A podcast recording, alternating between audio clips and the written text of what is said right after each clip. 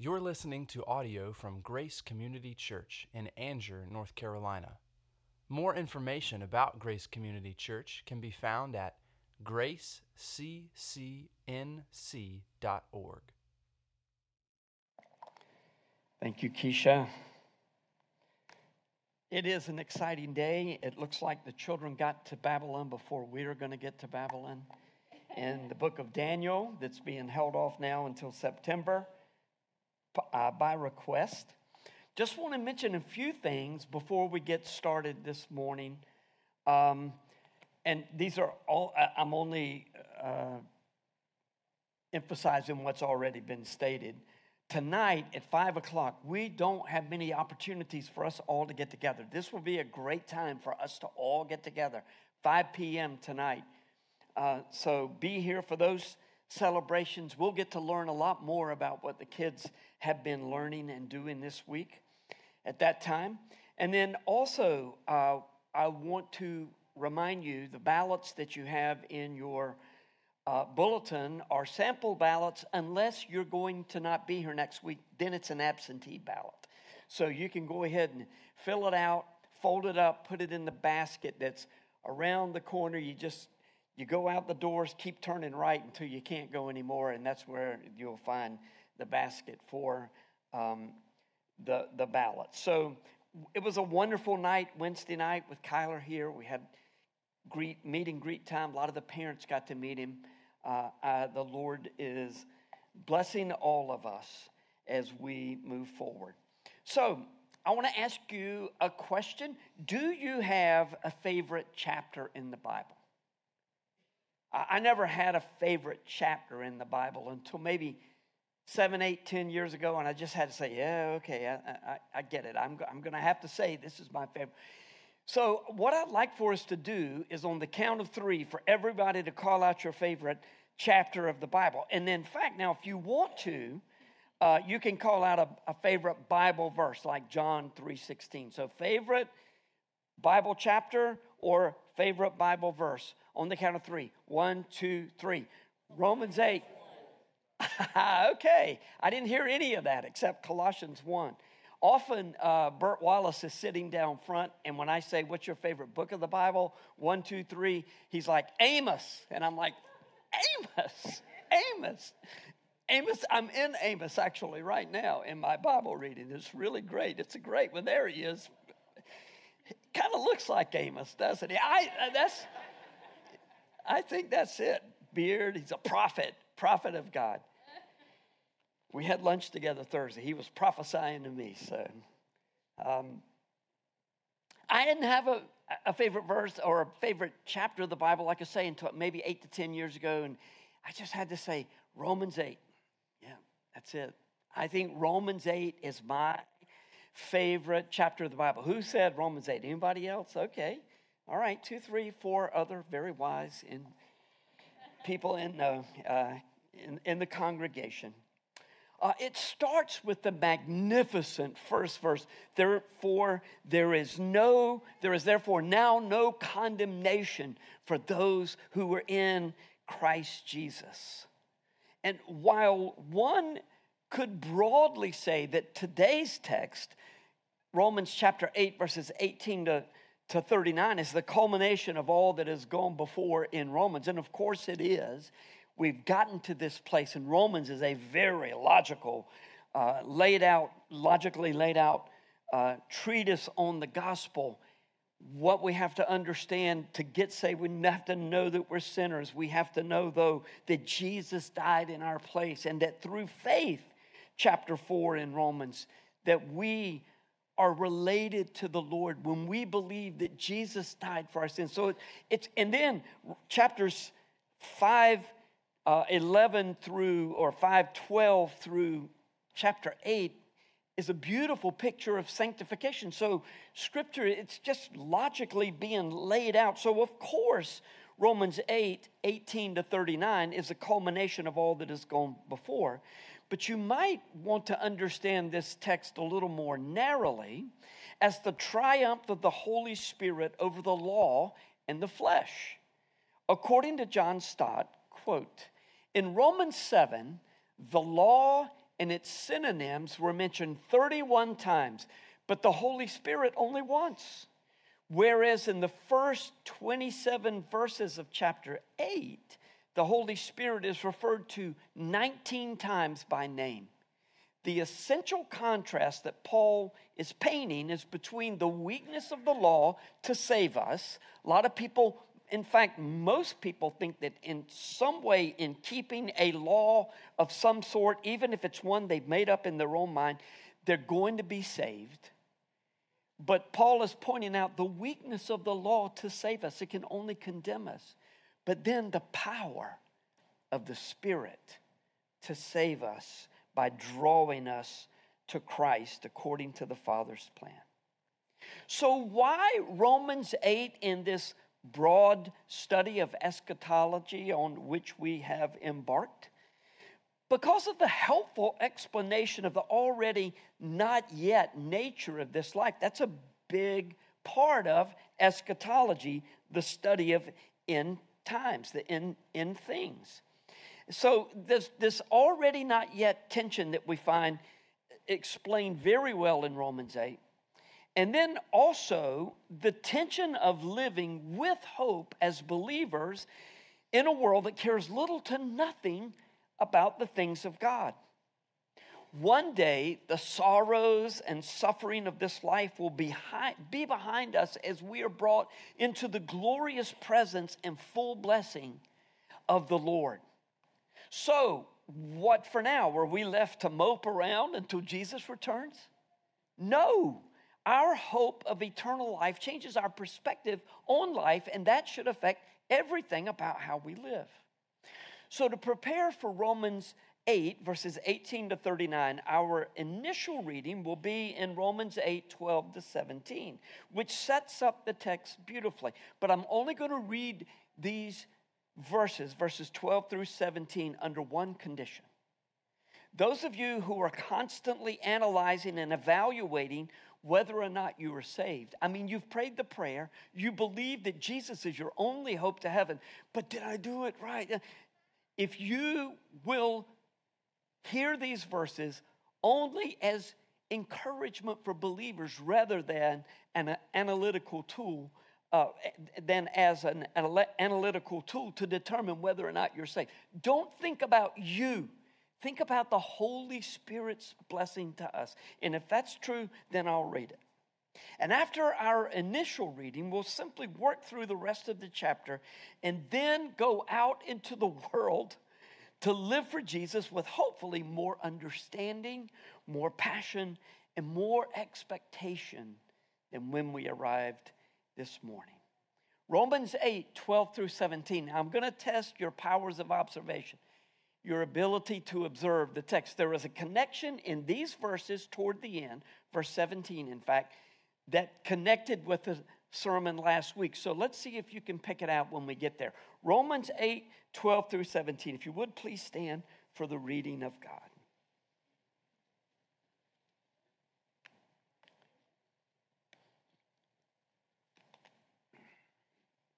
So then, brothers, we are debtors, not to the flesh, to live according to the flesh. For if you live according to the flesh, you will die. But if by the Spirit you put to death the deeds of the body, you will live. For all who are led by the Spirit of God are sons of God. For you did not receive the spirit of slavery to fall back into fear, but you have received the spirit of adoption as sons, by whom we cry, Abba, Father.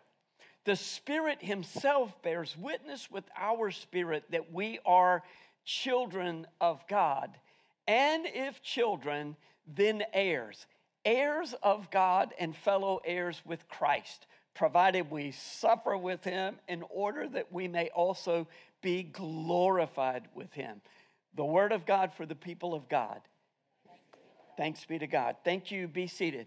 Well, I just thought in the spirit of the age, I would give you a little help on uh, verse 17. I assumed you would find it anyway, but just in case, we're going to find it again immediately in verse 18. Romans 8, 18 through 21. Let's read these verses together. For I consider that the sufferings of this present time are not worth comparing with the glory that is to be revealed to us. For the creation waits with eager longing for the revealing of the sons of God. For creation was subjected to futility. The creation was subjected to futility, not willingly. It's not that the creation said, oh, yeah, bring it on. But because of him who subjected it in hope that the creation itself will be set free from its bondage to corruption and obtain the freedom of the glory of the children of God. Suffering and glory. Why? Why does it happen? I don't know. But I'm increasingly confident that when Jesus returns and our bodies are resurrected, we will begin to understand God's magnificent plan for the ages and especially for us, His children, in ways that we never thought possible. I'm gonna, I'm just gonna imagine a Christian somewhere is like, this just isn't fair. And then the, the rapture happens, and you know, we're changed, and all of a sudden, it makes perfect sense. It made no sense before, but now it makes perfect sense. So let me ask you a few questions. We have new folks all the time, so I know some of you have heard these questions a lot, and that's the reason you'll hear me, repeat things. But uh, these are important things. Do you think heaven will be better with or without a knowledge of hell? I think probably with a knowledge of hell. I used to think, I heard a preacher say it was compelling to me at the time, and I, it makes sense to me, but the, the other just makes more sense. Heaven is a, a place of peace and perfection and no more sorrows.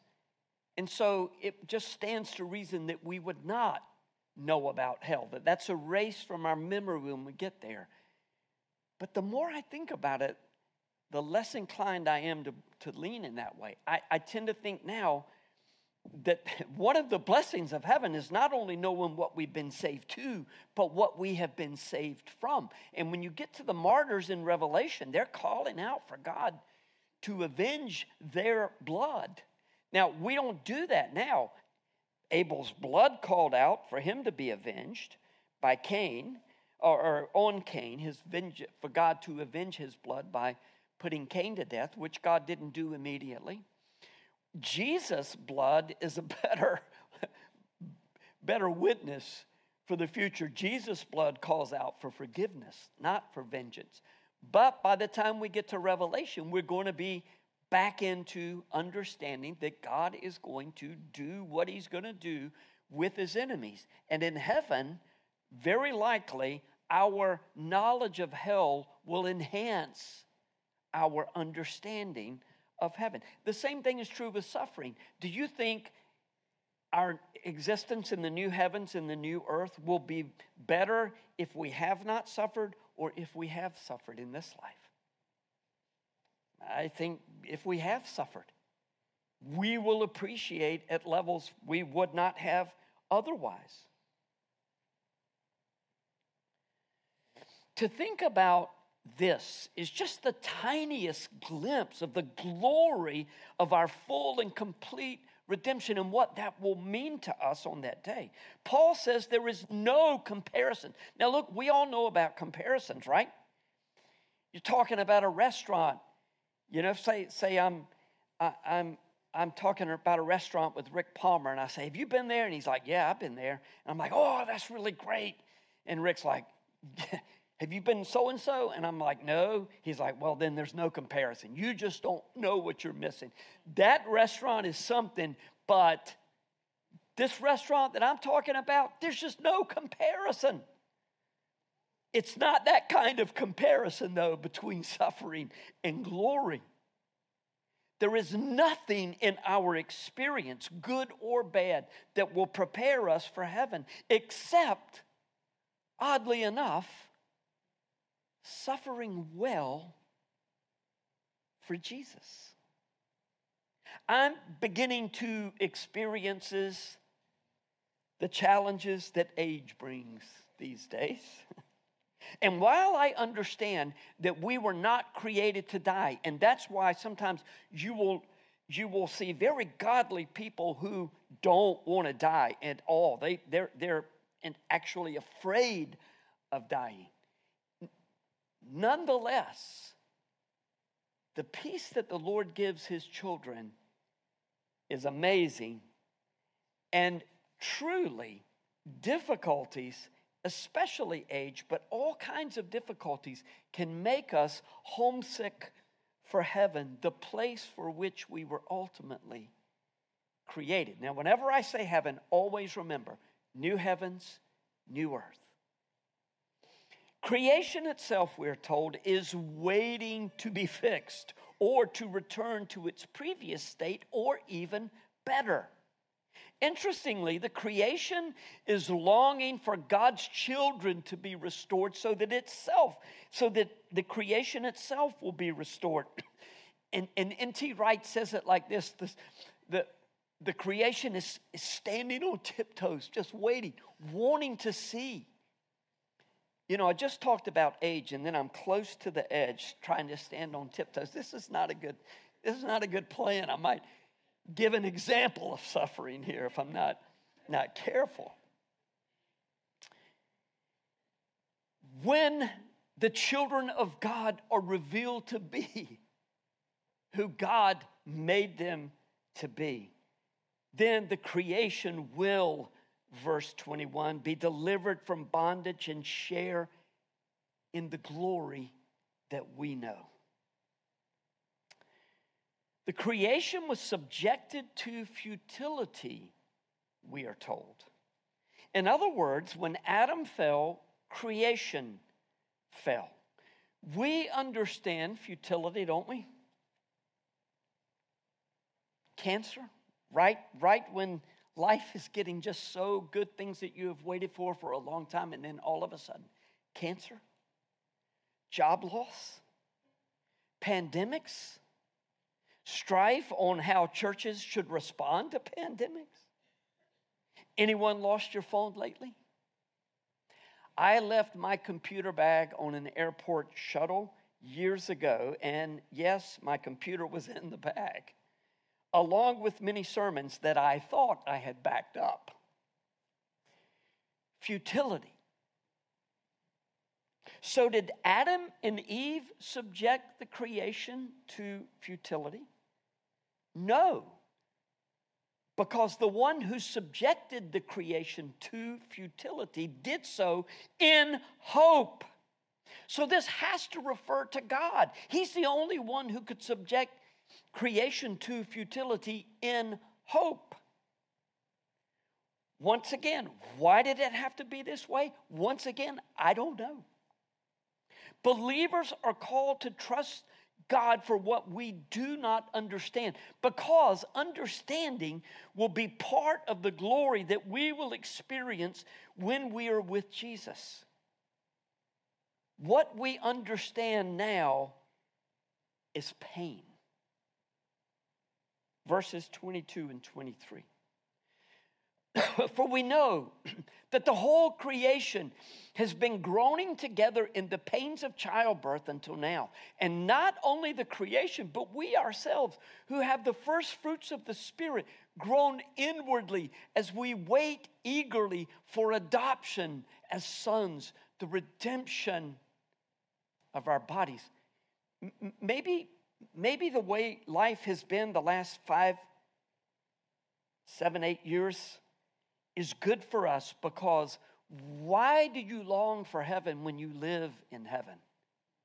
Not many people think we're living in heaven now. It's not very easy. Groaning is such an appropriate description. As Wesley said in Princess Bride. Life is pain, Highness. Anyone who says differently is selling something. Thus, we groan. It is the groan of sadness and loss and mourning and discouragement when there are simply no words. Childbirth is a good analogy. I suppose I wouldn't know exactly. Childbirth is a good analogy because intense pain during labor gives way, quickly gives way to the joy that comes with the baby.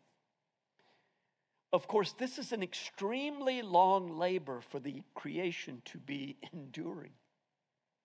God's design for the world, though, is new creation, not corruption. Believers groan along with the creation. We, we have that in common. Even though our pain is confined to this life, it is pain after all, and we eagerly await for the adoption when we will be fully redeemed. But wait, haven't we already been redeemed?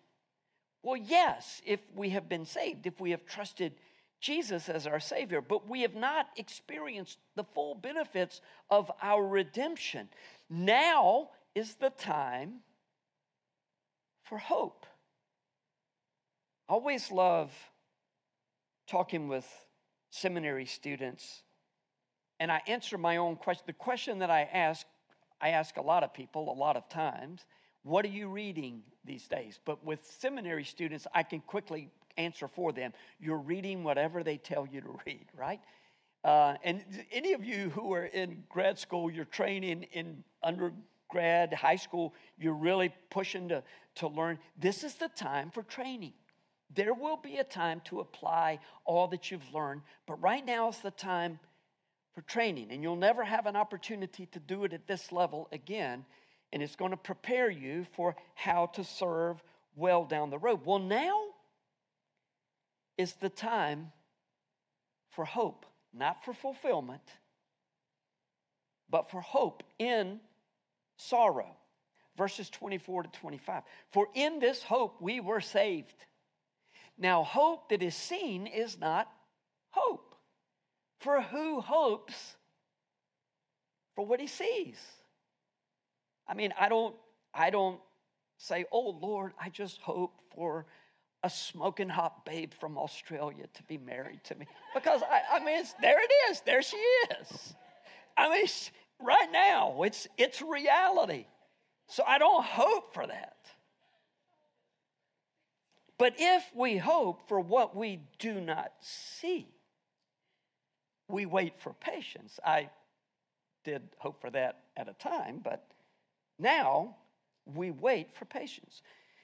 This is perhaps the best place in the New Testament to understand what Scripture means when it talks about the believer's hope, which is not a wish, but a promise of eternal life and what will be when those who have trusted Christ as their Savior are with Him in glory.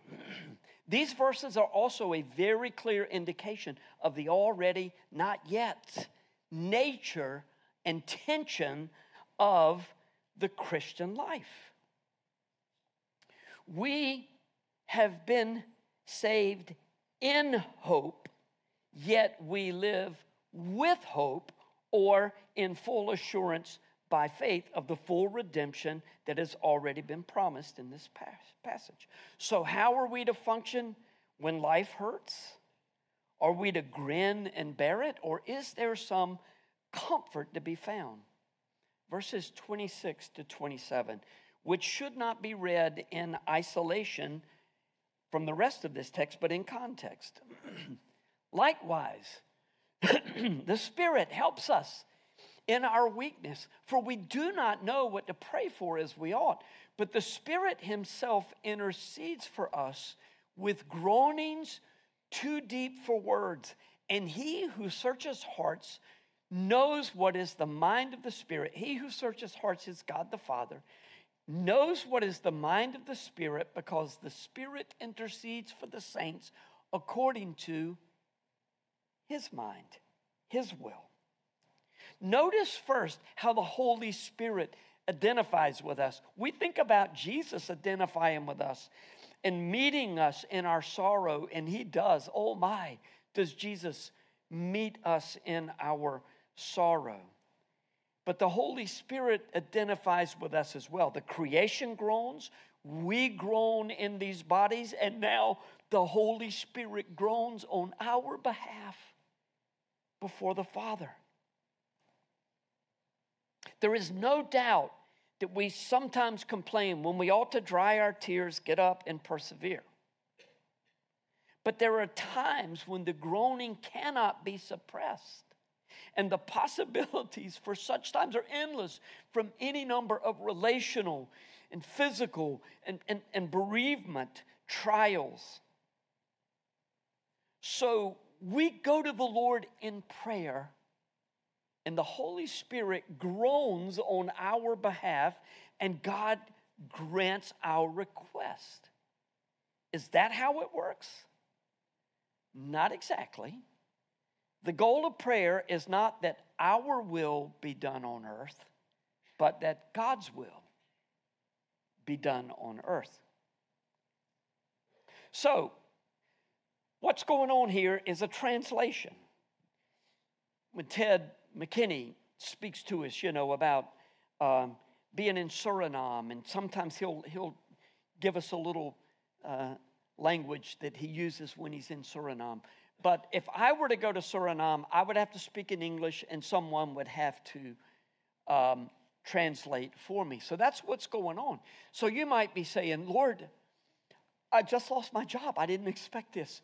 But there's a perfect job right over here. Maybe this is your will. Maybe you've got this job for me over here. So, Lord, I pray that you'll grant my desire and let me be in this job in this other place. And the Holy Spirit says, Father, what your child means is uh, that she um, would love that job, yes, but that she wants to be a testimony for you wherever you put her.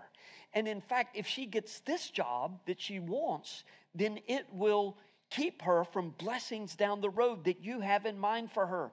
So please, Father, put her in another job and even in the interim, help her to trust you in such a way that others see her faith and they are attracted to Jesus. And the Father says, I'm with you, Holy Spirit. I'll grant that request. And that's what He does.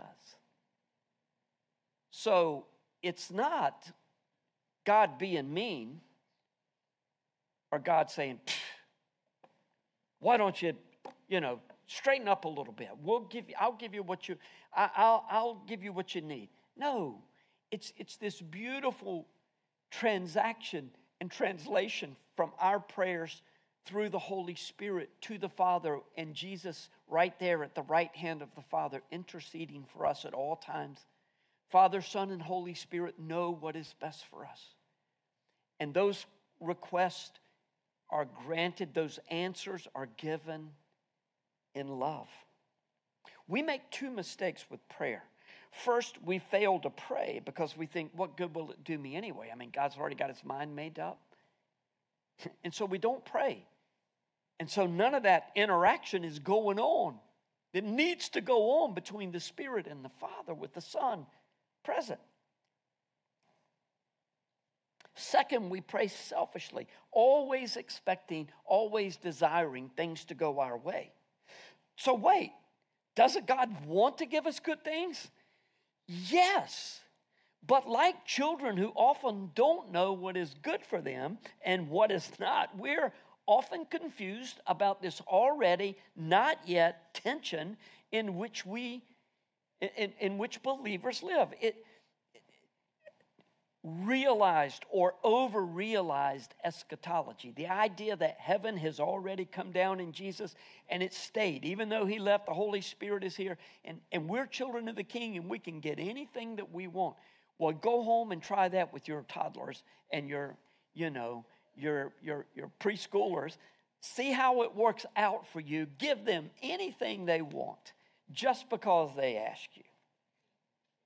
Only now do we come to the verse that has brought comfort to so many people and has also been unwisely used in ways that result in more pain than comfort.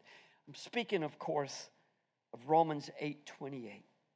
As always, we need to read this verse in context. We've just seen how the Spirit helps us in prayer. We've talked about suffering and God's purposes in suffering. And now we see purpose following close on the heels of explanation in, in Romans uh, 8 29 and, and 30. So we'll begin with 28. And we know for those who love God, all things work together for good for those who were called according to his purpose.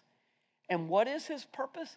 For those whom he foreknew, he also predestined to be conformed to the image of his son, in order that he might be the firstborn, he, Jesus, might be the firstborn among many brothers. Brothers, so, and, and sisters, God's got this beautiful family that of which Jesus is the head. And those whom he predestined, he also called, and those whom he called, he also justified, and those whom he justified, he also glorified. So, do you believe, do you truly believe all things work together for our good according to God's purposes and bring glory to Him? How quickly you answer might depend on two things. Number one, the maturity of your faith, and number two, your age. Have you ever said to yourself, I thought I was ready for anything? I can't tell you how many times I've, I've, I've leaned on Romans 8 28 and I've shared it with others. I thought I was ready for anything, but I could have never expected this.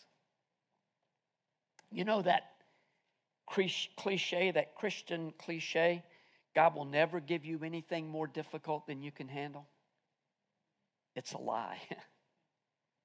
God will absolutely give you something greater than you can handle. And you may flounder for a while before 8, Romans 8:28 starts to bring you comfort. But in so doing, God is beautifully forming you into the image of His Son and also bringing you to a place where you trust Him fully. And again, it may never make sense in this life, but it's going to. This, that's our hope. It's all going to make sense. Even if you have come through such a difficult place, whether you have come through it or not, Romans 8 28, it's still true. Please make sure, though, that you have experienced God's comfort in a really dark place before you use this verse to help others, if you would. Proverbs 25 20 says, Whoever sings songs to a heavy heart is like one who rips away a garment on a cold day, and like vinegar soda neutralizes so n- nothing. Do not sing songs to a heavy heart. Don't be a Romans 8:28 kind of Christian. Romans 8:28 is wonderful, but tell it in context to people who are hurting deeply. Let them understand that the Holy Spirit groans with us and takes our deep sorrows and we don't even know what to say in our prayers to the Lord so that the Father will affirm and answer our prayers according to God's will. And in verse 29, we see we'll be conformed to the image of his son Jesus. Now, this has been planned since before the foundations of the world. God foreknew that he would save us and mold us into the image of Christ. He determined that it would be so, and He is working in our lives to accomplish His purposes. And so while we're here, we may as well go ahead and talk about predestination. Because God doesn't shy away from the topic that is far more con- controversial today than it was in the first century.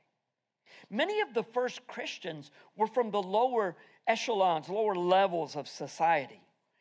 and to be told that God had chosen them to be in his family. They didn't share the privileges that Roman citizens had. They were nothing, had very few rights in society. They were at the mercy of other people. But now they're told you have been chosen to be in God's glorious family.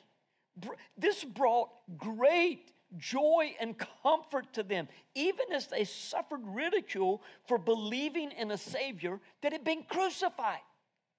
You can't imagine how horrible crucifixion was into the educated and elevated minds of the Greeks and Romans. And yet the Romans used it to terrorize people and to keep them in submission. You mess around, this is what's going to happen to you. Didn't happen to Roman citizens. That's why Paul was beheaded rather than crucified. Who would believe in a Savior that was crucified? I mean, there were reports that Jesus had risen from the dead, but who could believe such fantasies? Those whom God had predestined to be saved. That's who. But verse 29 says that he predestined those whom he foreknew. Doesn't that mean that God knows what decision we make when we are presented with the gospel? And so, therefore, he puts his stamp of approval on it and predestines us. Really, that's what we think about God? That he has to be dependent upon our decision before he makes a decree. I really, I did not have that last sentence in the text. I did not mean to say it that way. Uh, uh, this was, though, an active foreknowledge. Just like God foreknew Israel and called them to be his chosen people. You ever thought about that? That we have no problem thinking that God chose Israel, just, you know, Abraham, Abraham, wake up, you're the man. I'm going to do it this way. I've chosen you. And yet he doesn't choose us. I know there's a, broad spectrum of views on election and choice exist in our congregation. I hope you'll hang in there regardless of what you believe about predestination. Many, if not most people, develop their views about this doctrine over time. On the one end of the spectrum, there are those who, thinks, who think that the Holy Spirit convicts us, and um, then we, He helps us to understand the gospel, and then we have the choice. In fact, we have free will. We're not robots, right? So God gives us free will. I get that. I get that argument. I, I understand it. I believed it for most of my Christian life. That's what we believe. So God gives us the choice. On the other end of the spectrum, there's God chose you. You don't have anything to do with it. Shut up. Let's just, you know, believe it and, and move on. And then there's this great, big, broad uh, area in the middle, and we're kind of going back and forth in our life. Most traffic in the Christian church and in, in amongst Christian moves from over here to over here. But the finest theologian that I am blessed to be with moved in the other direction. So, you know, who can say 100%? Um, I will say this there are many more verses about predestination that those over here are going to have to explain than the other way. There are plenty of verses about free will and about our choice. So, I had a seminary professor, a very bright seminary professor, and when he said it, the instant he said it, I'm like, yes, but it helped me move in my thinking. Who said, here's God's will, here's our choice, our free will. They both operate at the same time, and neither diminishes the uh, efficacy of, of the other or the, uh, the, the, the reality and the truth of the other. And if you say, how can it be that both of these lines are the truth when they are so far apart? Well, that's for us to figure out when our hope is realized. When we stand before Jesus, then it will make sense. It took me many, many years to rest in the truth that is presented in Scripture that God chose me to be in his family. I used to say, I sought the Lord. Now I understand he sought me. In fact, he ran me down. One week before I got saved, I cussed God and Jesus with such blasphemous words. You, you just wouldn't, you wouldn't believe it. But he ran me down and saved me. I know that some of you are not to the place that you can say, okay, I'm content with the truth that God chose me to be in his family. That's okay. God predestined that you would be at this place at this. Now I'm kidding. That kind of stuff used to aggravate the fire out of me. So I know what it feels like. Look, I used to tell my Presbyterian friends who would come up to Teen Valley uh, and they would talk about predestination. I'd say, well, and it's interesting that God has predestined that so many of them get saved while they're here at Team Valley Ranch, you know. And I thought I had trumped it up. But you know what? God's ways are, are mysterious. And it, it will take a long time for us to settle, or if we settle too quickly and never think about the other side, then maybe it's time to think about it just a little bit. So, really great topic for VBS Sunday, don't you think? I, I, I thought so. All that is happening in verses 29 to 30 is part of verse 28. God foreknew us, He predestined us to be conformed to the image of Christ. He called us, He justified us, and He glorified us. It was all part of God's plan that we would be brothers and sisters to Jesus in this new amazing family. It was a family that had already begun in the Old Testament with those who believed the promises of God. And now we've been included. We're all one in Christ. This is great news. The last aspect of our redemption that is mentioned in verse 30 is interesting. God glorified us. Now, it's maybe too much. I don't, it's not written, but I got to say it. In Scripture, we think about justification, sanctification, and glorification. Justification happened the moment we got saved. That's what we talked about last week. God declared us to be righteous. Sanctification is our spiritual growth. If you're a little confused about that doctrine of sanctification, it's spiritual growth. Romans 5, 6, 7, and 8 do a great job of saying when you first get saved, it's like, I don't have to sin ever again. Then after a while, you're like, hey, why am I still struggling with sin? And then you get to Romans 8, and it's okay. The Spirit helps us to do what the law can't do to save us, and the flesh can't do to live for God. It's only in the Spirit. So that's sanctification. Justification is salvation. Sanctification is spiritual growth. Glorification is when we get to heaven and we are glorified and enabled to stand in God's presence. When you are invited to some kind of big goings on, you know, like a graduation party, what's the first thing you think? Man, I got to get some new clothes because I need to look good, you know, at this graduation party. No, well, not a graduation party, but if you're invited to a big, you need new clothes. You need, well, if God doesn't glorify us, we're not allowed in. Remember the parable? The wedding, he invited, they said, forget it, go out into the highways. He gets in there, and they all have wedding garment, and the one guy doesn't have a wedding garment, and Jesus throws them out into hell, is what essentially, where there's weeping and wailing and gnashing of teeth. We have to be dressed properly when we stand before the Lord. We're dressed in Jesus' righteousness. That's glorification. But now we're saying that it says that we've already been glorified. Justification, sanctification, glorification, that is a progress, but it's not past, present, and future. It's all past, present, future.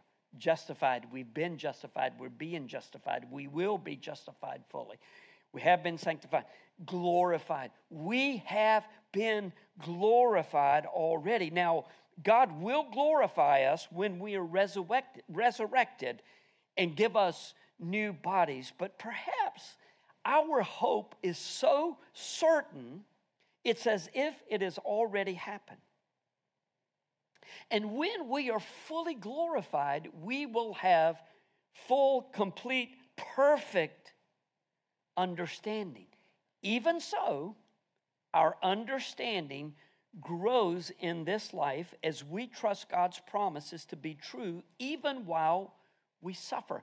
Now, the things that I've just I've talked about today have taken me 51 years to learn. I mean, I understand this over 51 years. Even if there's the teeniest little piece that you latch on to, that's good. Some of you may be tempted to say 51 years and that's what you got, you know? 51 years and you're that crazy about what you think. It takes time to understand these, but our understanding grows. And that's what I have seen in Romans 8 this time more than I've ever seen before, that our understanding is growing as we get toward the day when we will be glorified in Christ. And that brings us to the magnificent Romans 8 31 through 39. And if you're looking at your watch, you will see that we are out of time. So I've got two choices. One, I could simply read these verses to close out our time this morning, or in addition to reading these verses this morning, I could finish Romans 8 in two weeks when I will next be preaching. Ricky Lee is going to be preaching next Sunday morning. So I choose the latter uh, since we very much need to examine these verses that tell us how to live victoriously in the face of all kinds of suffering, including persecution, should it come to us on a greater scale. So, why don't we read Romans 8 31 to 39 together while the worship team comes to lead us in our final song. So, if you would please stand and read with me. I think this is going to be okay. I've tried to do a cadence and think about us all reading together. I believe it'll work well. And these verses, how beautiful. What then shall we say to these things? If God is for us, who can be against us? He who did not spare his own son but gave him up for us all, how will he not also with him graciously give us all things? Who shall bring anything against God's elect? It is God who justifies. Who is to condemn? Christ Jesus is the one who died. More than that, who was raised, who is at the right hand of God, who indeed is interceding for us. Who shall separate us from the love of Christ? Shall tribulation or distress or persecution or famine or nakedness or danger or sword?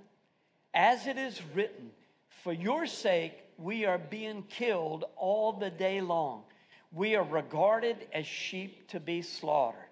No, in all these things we are more than conquerors through him who loved us. For I am sure that neither death, nor life, nor angels, nor rulers, nor things present, nor things to come, nor powers, nor height, nor depth, nor anything else in all creation will be able to separate us from the love of God in Christ Jesus our Lord. Thank you for listening to audio from Grace Community Church, located in North Carolina. Feel free to make copies of this audio content to share with others, but please do not charge for those copies or alter the content in any way without permission. For more information about Grace Community Church, go to graceccnc.org.